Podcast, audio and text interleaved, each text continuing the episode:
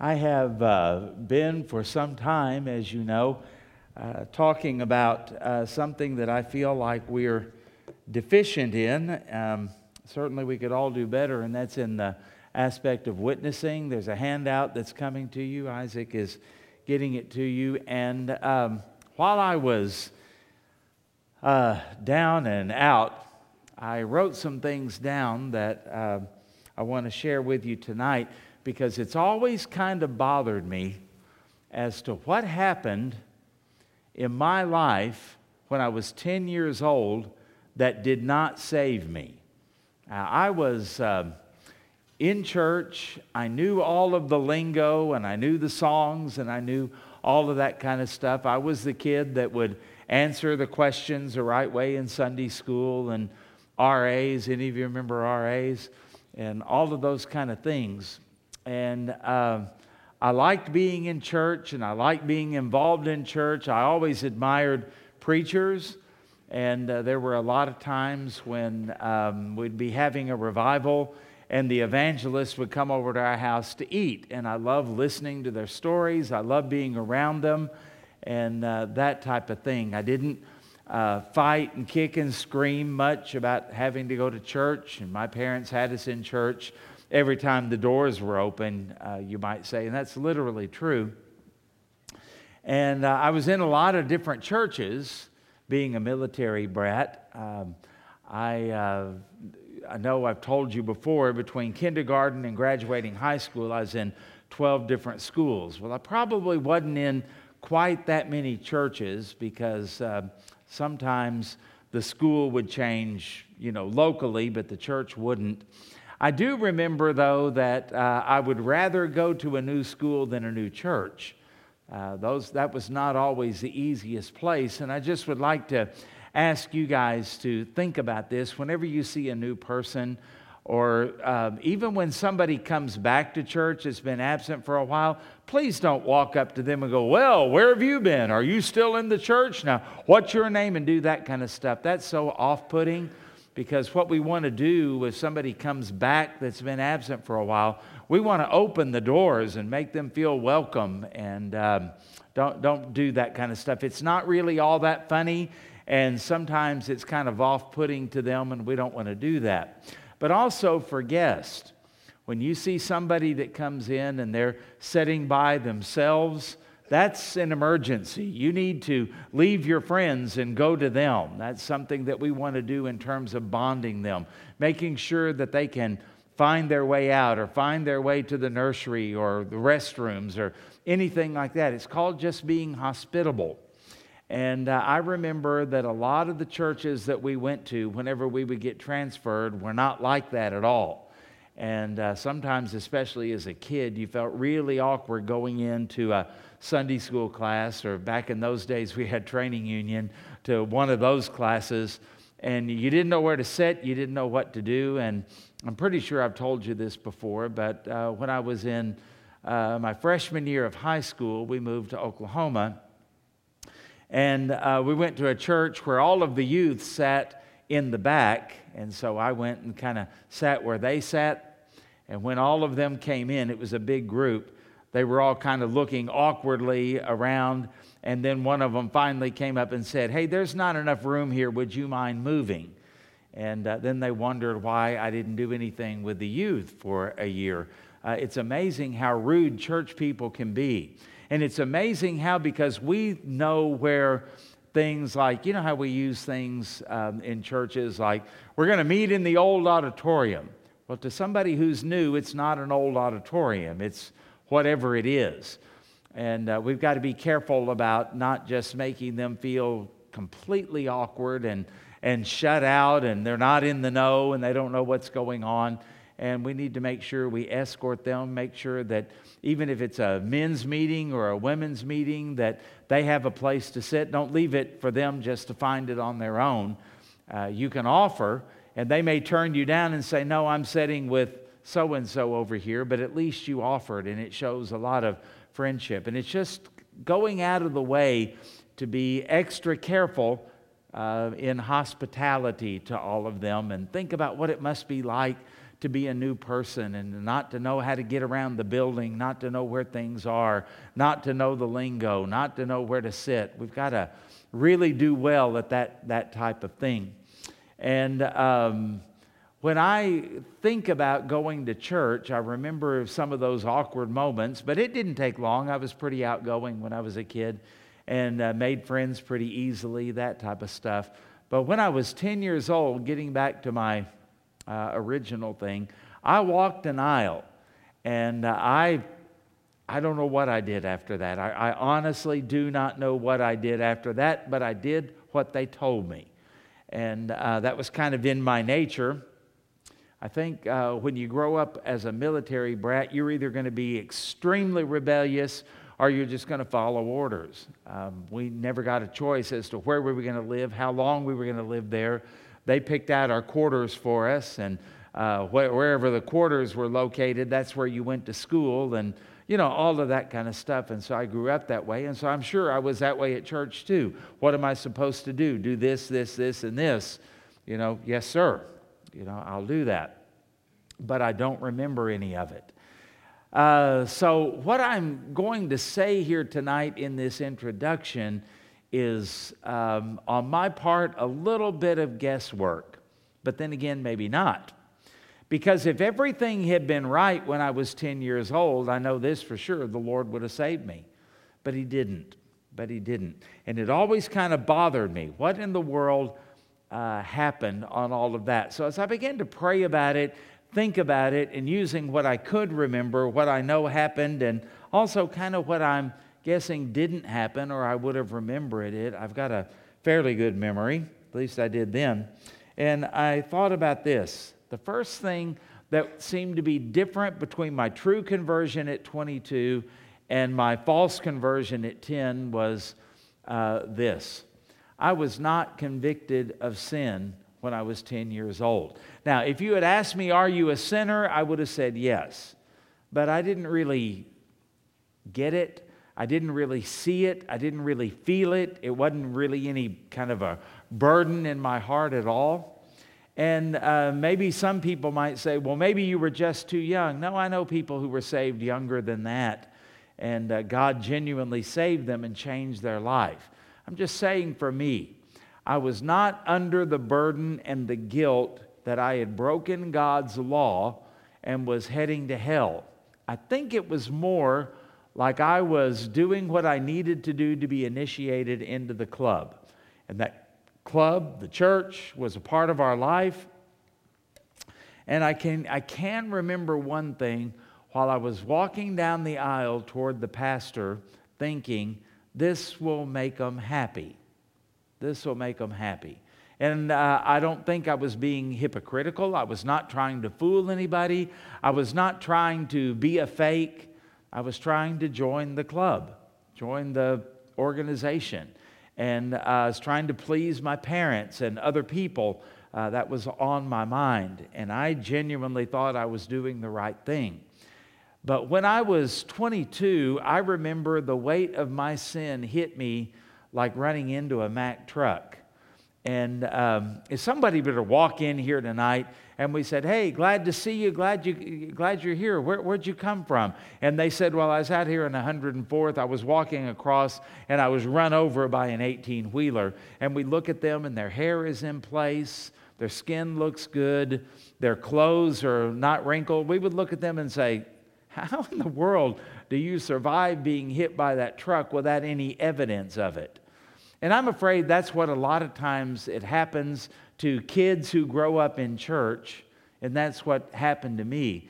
I really didn't have any change in my life because I really was not convicted that I was all that bad. After all, I knew all the answers. And I'd heard my dad say I knew more of the gospel when I was four than he knew when he was 20. Um, I remember being a little kid and being able to recite all of the books of the Bible from Genesis all the way to Revelation. That, that's the kind of stuff that I knew. I would listen to stories, and like I said before, I knew the lingo, I could answer the questions. Um, I really did study my Sunday school lesson and was ready, and, and all of those kind of things. But the conviction of sin was never really there until I was 22. So that's the first thing that I would think about, and uh, we'll speak about that a little bit more as we move on. The second thing that I'm just not real sure about, and I think I would remember this, is an incomplete gospel. I don't remember them saying anything, at least anything that impacted me about repentance or faith or the cross or anything like that. But then again, I'm the kid who knew all that. I probably could have told them how it all happened. I probably could have told the counselor, whoever counseled me, whatever it was they needed to know. But I do remember in that particular church, and I don't think anybody meant anything bad by this, but I do remember being like in fourth and fifth grade and having a Sunday school teacher say, you know, you need to ask Jesus into your heart. Uh, there wasn't any explanation as to why I needed to do that or even exactly what that was. But as I've grown older, I've come to understand the idea of telling someone, well, you need to ask Jesus into your heart, is not the gospel. It's not the complete gospel for sure. Um, the Lord coming to live within you through the Holy Spirit may be a result of salvation, but it's not the cause. And I can remember thinking about Jesus the way I pictured him. I mean, I'd seen all the pictures and the stained glass. And, and by the way, if that's your view of Jesus, it's really inadequate because uh, that guy is a European and Jesus is not a European. He didn't look anything like that. And, uh, you know, I pictured him being outside of the door in the cold, lonely, and uh, boy, I could really make a difference in his life if I would just open up the door. And I'd been told that there's no handle on the door except on the inside. So, where was the power? in all of that. Certainly wasn't in the hands of the Lord, and uh, it was in my hands. And the change that would take place is the Lord could come in out of the cold into my nice, warm, safe heart, and uh, He could be in there, and I could change His life. You hearing that? I could change Jesus from being an outsider to being an insider. I could change him from being lonely and out there to coming in and being a friend of mine, and I could invite him into my heart. When I look at that now, I cringe because I think about it and it's all backwards. It puts the emphasis on me. It puts the power in my hands, and it means that I'm doing something that will benefit the Lord, and that's completely opposite of anything you find in the Bible about the true gospel. And yet, that's what was said all the time. I remember reading tracts, and at the back of it, it says, If you want to go to heaven, you need to pray this prayer. Now, there's nothing wrong with praying a prayer or somebody guiding you in a prayer unless you trust in that, unless it's not the true, um, I guess, the true intent of your heart. Uh, you're just repeating words. A parrot could do that. And I remember uh, one time thinking, well, I want to go to heaven. And uh, praying a prayer that was in the back of those tracks. And it's, oh Lord, I open up my heart to you. Please come in. And, you know, all of that type of stuff. And so, there again, a man centered uh, gospel where I had all the power and I was doing something for God and I was sort of, you know, in control of all of that. Uh, I guess we could probably name maybe about 10 doctrines, cardinal doctrines that that would violate. And so the gospel was incomplete. I remember one of my Sunday school teachers having us hold our hands up like this and bowing our heads and singing, Into my heart, into my heart, come into my heart, Lord Jesus. Come in today, come in to stay, come into my heart, Lord Jesus. I told you I had a good memory. But that's what I remember. Is that what I must do to be saved? Or every kid in that class got saved when we sang the song? No, no. There was an incomplete gospel. Nothing about sin, nothing about the death, burial, and resurrection of Christ, Nothing like that that I remember, but oh, do I remember that song and remember being taught things like that. And sometimes uh, maybe that's the answer to, um, in my situation, I've done a lot of funerals over the years.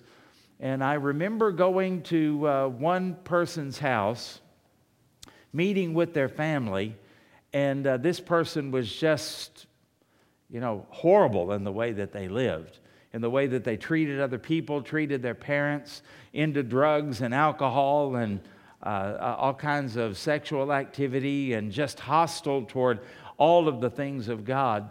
And the family sitting there telling me all of that. And as a young pastor, I'm sitting here thinking, oh my goodness, what do I do with that? What do I do with that? How do you preach a funeral like that? That I'll never forget his mom saying, But one thing we know out of all of that life, we do know that he was saved. Perked up. How do you know he's saved? Because he, she put it this way, prayed the prayer when he was eight years old. Uh, that's heartbreaking to me. Heartbreaking to me. And the reason it's heartbreaking to me is because I very easily, apart from the grace of God, could have been that person. I prayed the prayer, I knew the answers, but man, I could live any way that I wanted to live because I'd been told that this means you're saved and the Lord will never leave you. And so it's like, whoa, good. You know, get out of jail free card. I can do whatever I want now. An incomplete gospel. And I wonder how many times we tell people something assuming that they know, assuming that they understand. And maybe that's what happened to me. Maybe they said some things assuming that I got it when I really didn't. Um, we've got to be careful about all of that. There's, there's a way that uh, the Bible tells us to share our faith that uh, doesn't give us a prescribed outline. You can use whatever you want as long as it's biblical and as long as it shares the gospel accurately. So that was uh, another thing. And uh, then as I kind of agonized over it and thought about it, it, it dawned on me Jesus made it really clear no one can come to the Father except the Spirit draws him. And I think that's what it really boils down to. I think I had some good intentions. I think I had some thoughts about things, and uh, other people did too. Nobody was doing anything to try to be subversive or treasonous or perverting the gospel. It wasn't anything like that at all. People were doing the best they knew how to do, and I was doing the best I knew how to do. But uh, without the Holy Spirit, well, the Bible says that the things of God are spiritually discerned, and they can't be um, understood by the natural mind. And I had a natural mind. I did what made sense to me and what they told me to do and uh, yet it was devoid of the Spirit. I wasn't drawn by the Lord. But oh, when I was 22, it was a completely different thing. And uh, you talk about the irresistible grace of God. Man, did that ever happen? And uh, everything was completely different. And so I want to uh, try to encourage you with this and also alert you a little bit with this it's far too easy, especially with children, to kind of uh, is manipulate too hard of a word because I don't think anybody meant to do that, and yet that's kind of what happened.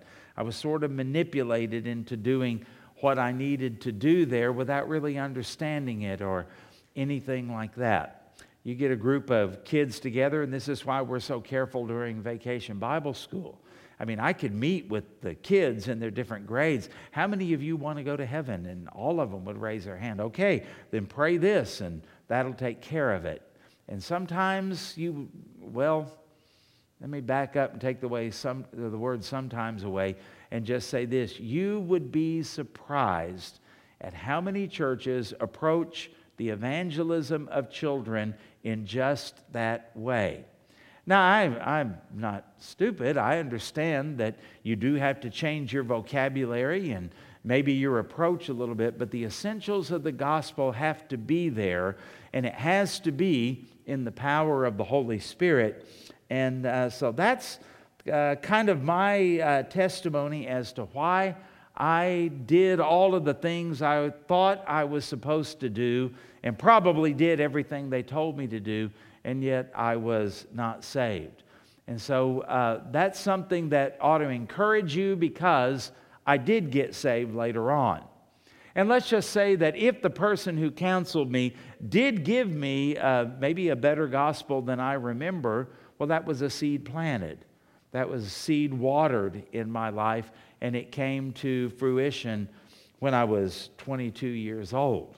Now, to be fair, when I think about all of my life, and I think about what I didn't understand when I was 10, and I think about what I did understand when I was 22, it's far different than what I understand today. I've grown in my understanding of the gospel and the Word of God, and I continue to grow in that and continue to be amazed at what Christ has done for me, and I continue to be amazed at how good the good news really is. Uh, before it was just missing hell.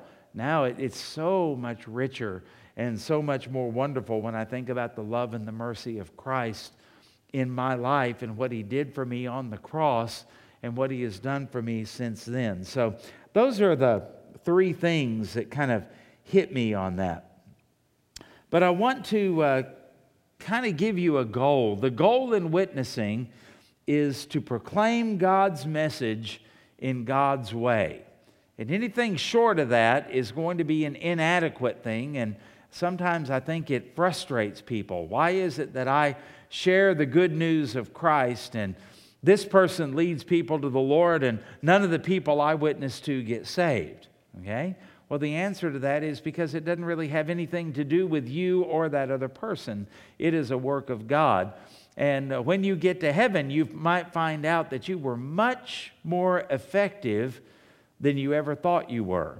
But your assignment and what God allowed you to do was to plant and scatter a lot of seeds. Maybe you're not involved in the harvest, but you'll be rewarded for scattering the seed. Maybe you watered the seed.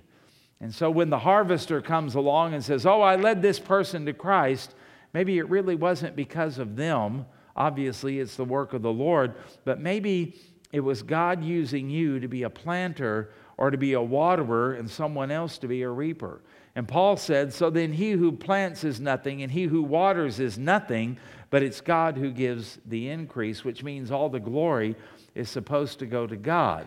And I think sometimes we are pinning medals on the wrong people when um, we don't understand that that person who was able to reap the harvest did it because somebody planted and somebody watered. And you may have a, a role to play as a planter or a waterer, but that doesn't mean you're second rate at all. The harvest can't come in unless the seed is planted and unless the seed is watered. So the goal is for all of us together as a church and as a team and fulfilling whatever role we get to proclaim God's message and to do it in God's ways.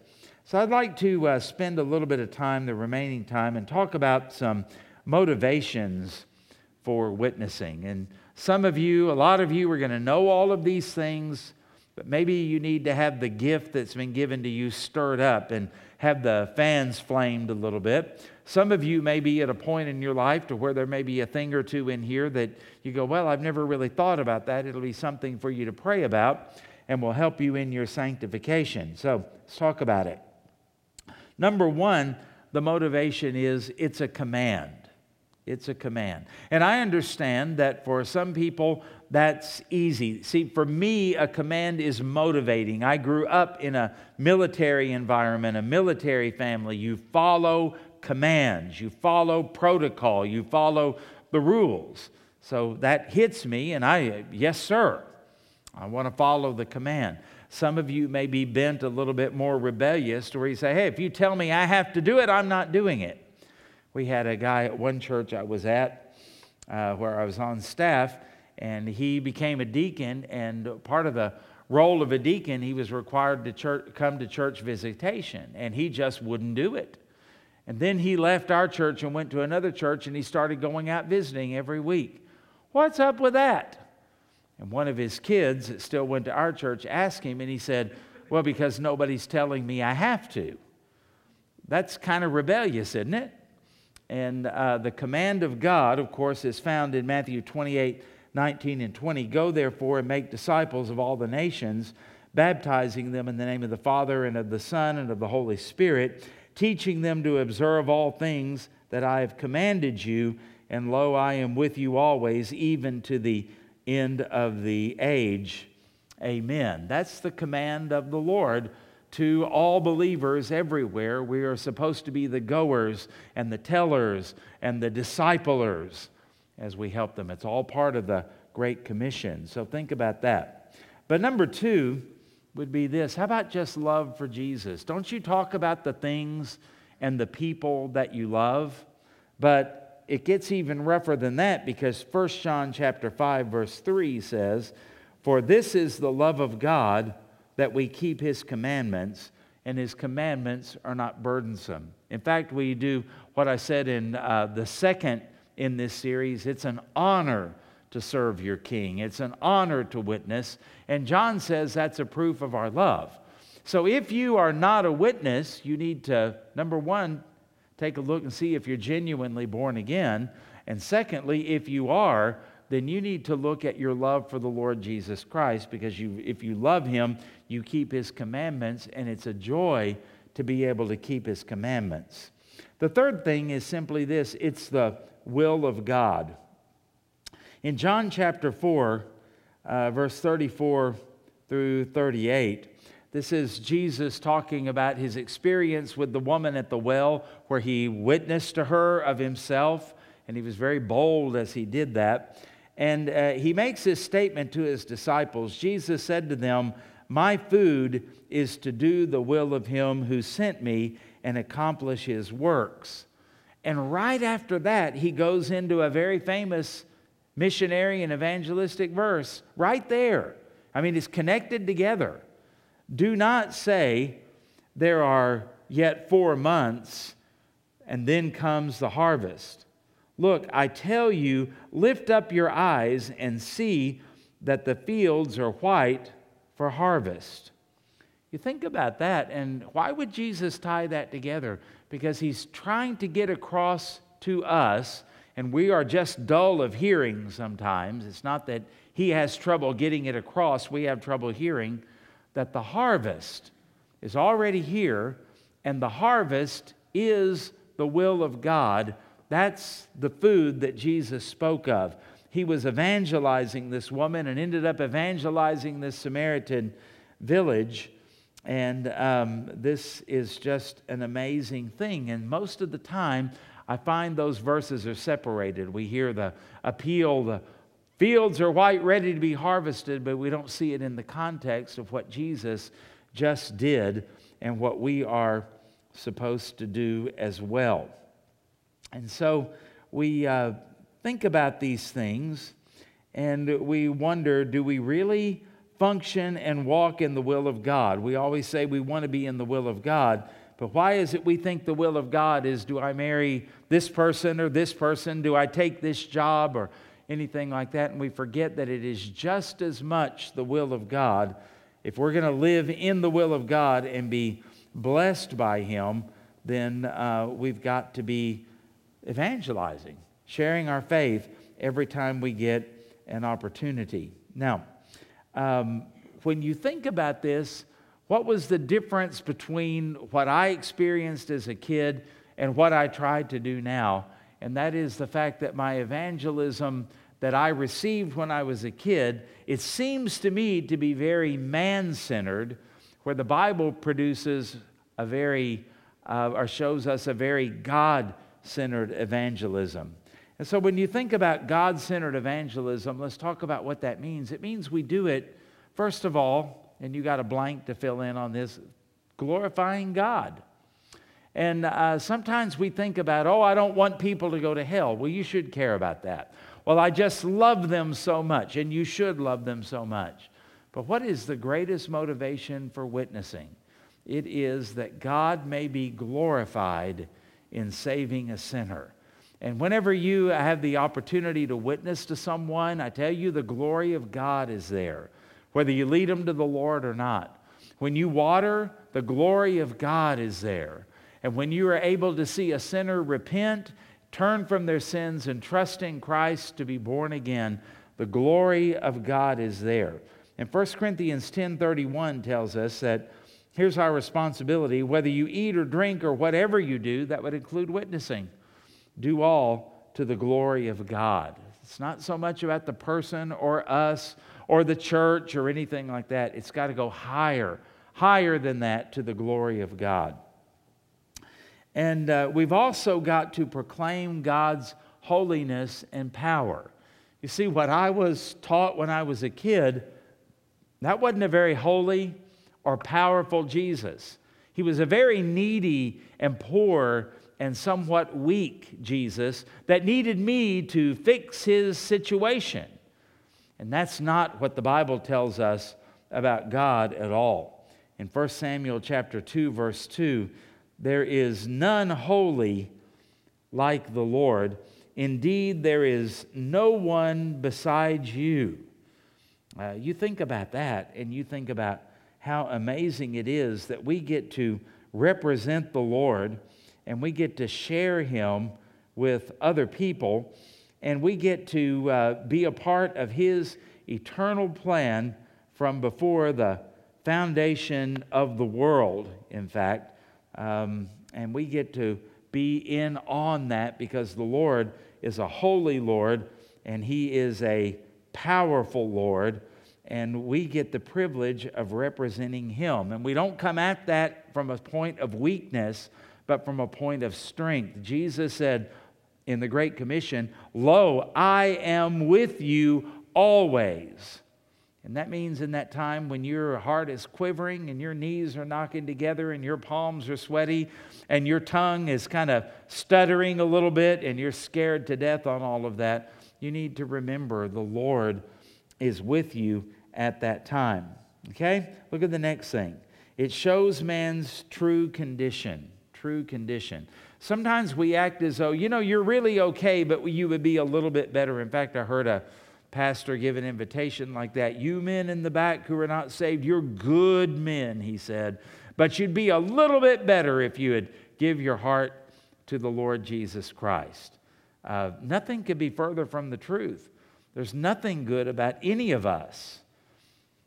Paul said, even as a Christian, I know that in my flesh there dwells no good thing. And we forget about that, and that's true about the people to whom we are witnessing. They are lost, they're dead in trespasses and sins.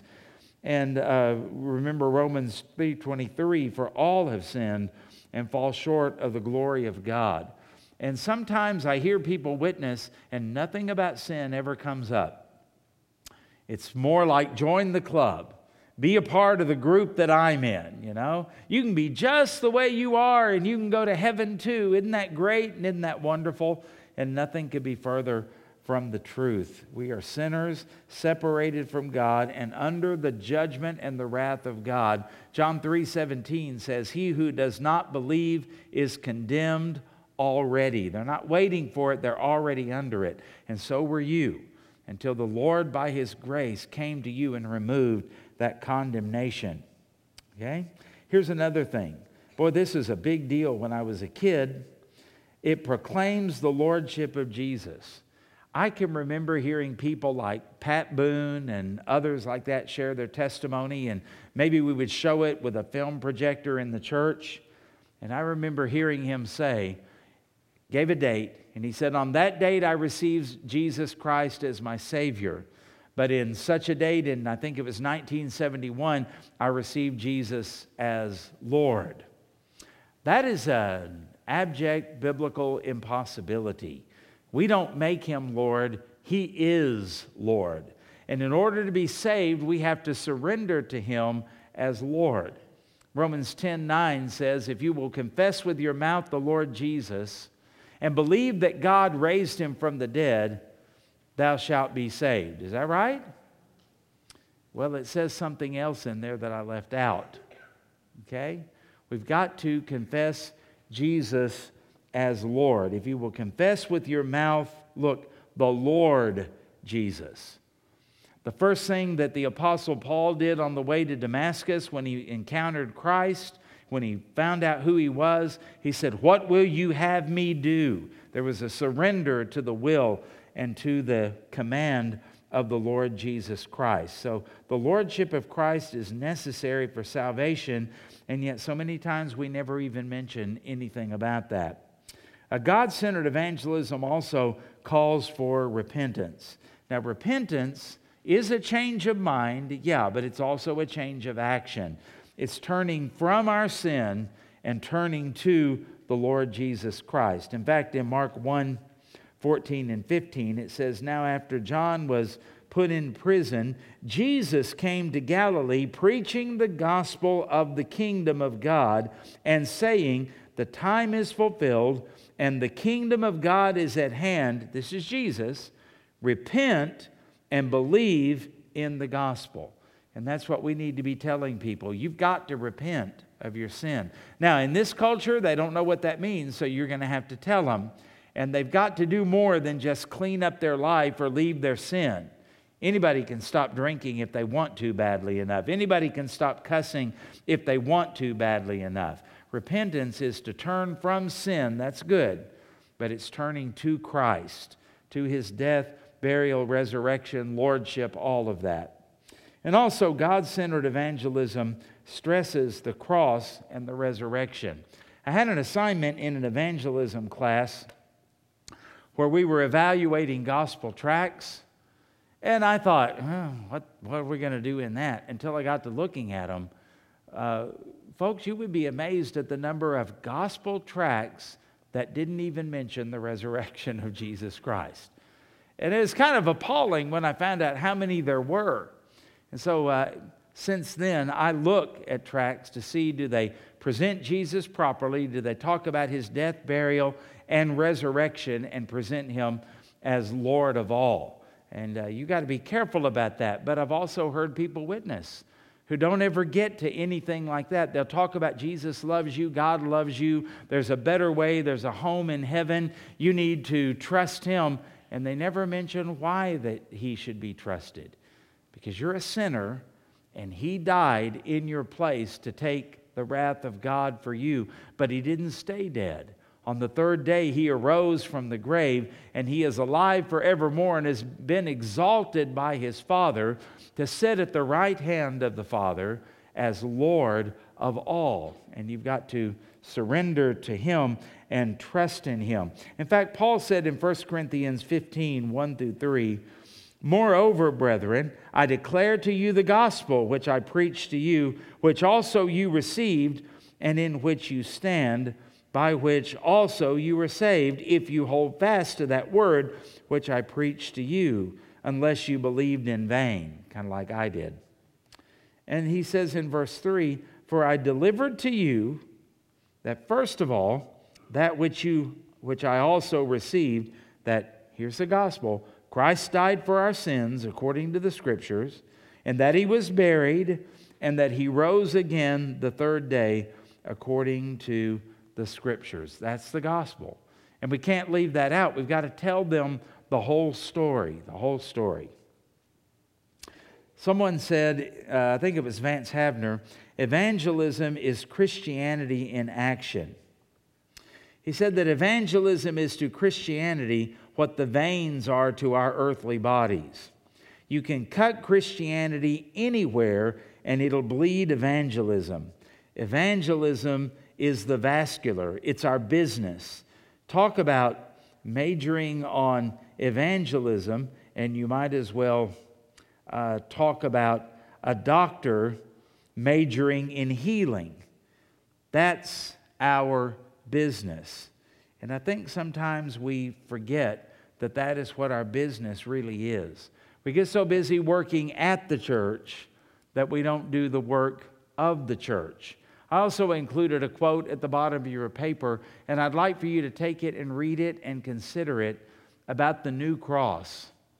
And if uh, Tozer, I think it is, that said that, if he wrote about that back probably in the 40s, can you imagine what he would say about today? Come and you won't be lonely anymore. Pray this prayer and you'll have healing and prosperity in your life. And on and on and on it goes as though we have to make it somehow appealing and we have to sell it, and we're no more than just like carnival barkers. Come see the whatever over here in this tent, the sideshow. And Jesus deserves so much more than that because he is our Lord, he is our King. He is the creator and the ruler and the master of the universe. He's the one who gave his life so that sinners like us could be saved. And he does it so that the Father might be glorified in him. We need to do this as an act of worship, and we need to do this with all seriousness. It was popular when I was a teenager to God is like Coca Cola, He's the real thing. You can't compare Coke with God. And that almost magnifies the Coke part of it more than the God. God is above and beyond our description. And so let's make a commitment tonight to ask the Lord to give us opportunities to witness. And number two, by His Holy Spirit and by His Word, to teach us how to give God's message in God's ways. Let's be wise. Let's be discerning. And even in the things we hand out to people, I would encourage you to hand out tracts to people. That's a great way to get started in all of this. But make sure that the tract tells the whole story and make sure that it represents and presents your God in the way that He deserves to be presented. And let's not be haphazard about any of this, but let's be faithful. We've got a training manual. When you join the military, they train you. They train you. And it's by the book, by the book. And we are soldiers of the King. Let's do it by the book. Would you bow your heads and close your eyes now? And I want you to take a moment and pour your heart out to God and tell Him that you want to be a witness for Christ. You want to be obedient, but also tell Him that you want to do it right. You want to be faithful as you do this. And ask Him to give you opportunities and ask Him also to teach you. If He's commanded it, and the Holy Spirit's job is to be our teacher, then certainly He's more interested in teaching us how to do this than we are even in learning.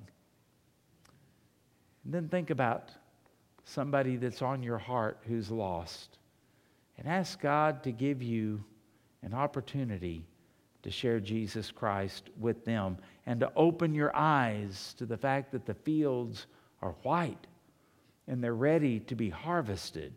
Let's not act like everything is against us. If God be for us, who can be against us? And He is actually with you in that time when you are witnessing, when you are sharing your faith. That's His promise. Okay? Father, we submit this to you for the glory of God in Jesus' name. Do as it pleases you to do in your church, which would be to make us consistent, powerful, effective, fruit bearing witnesses for Christ. Help us to remember our confidence is not in ourselves, our confidence is in you your presence, your word, your gospel, your work on the cross, your resurrection. Make us confident in the right areas to present you as you deserve to be presented before a lost and dying world. And may many, many people come to know Jesus Christ through what we do with this information tonight. For it's in Jesus' name that we pray. Amen and amen.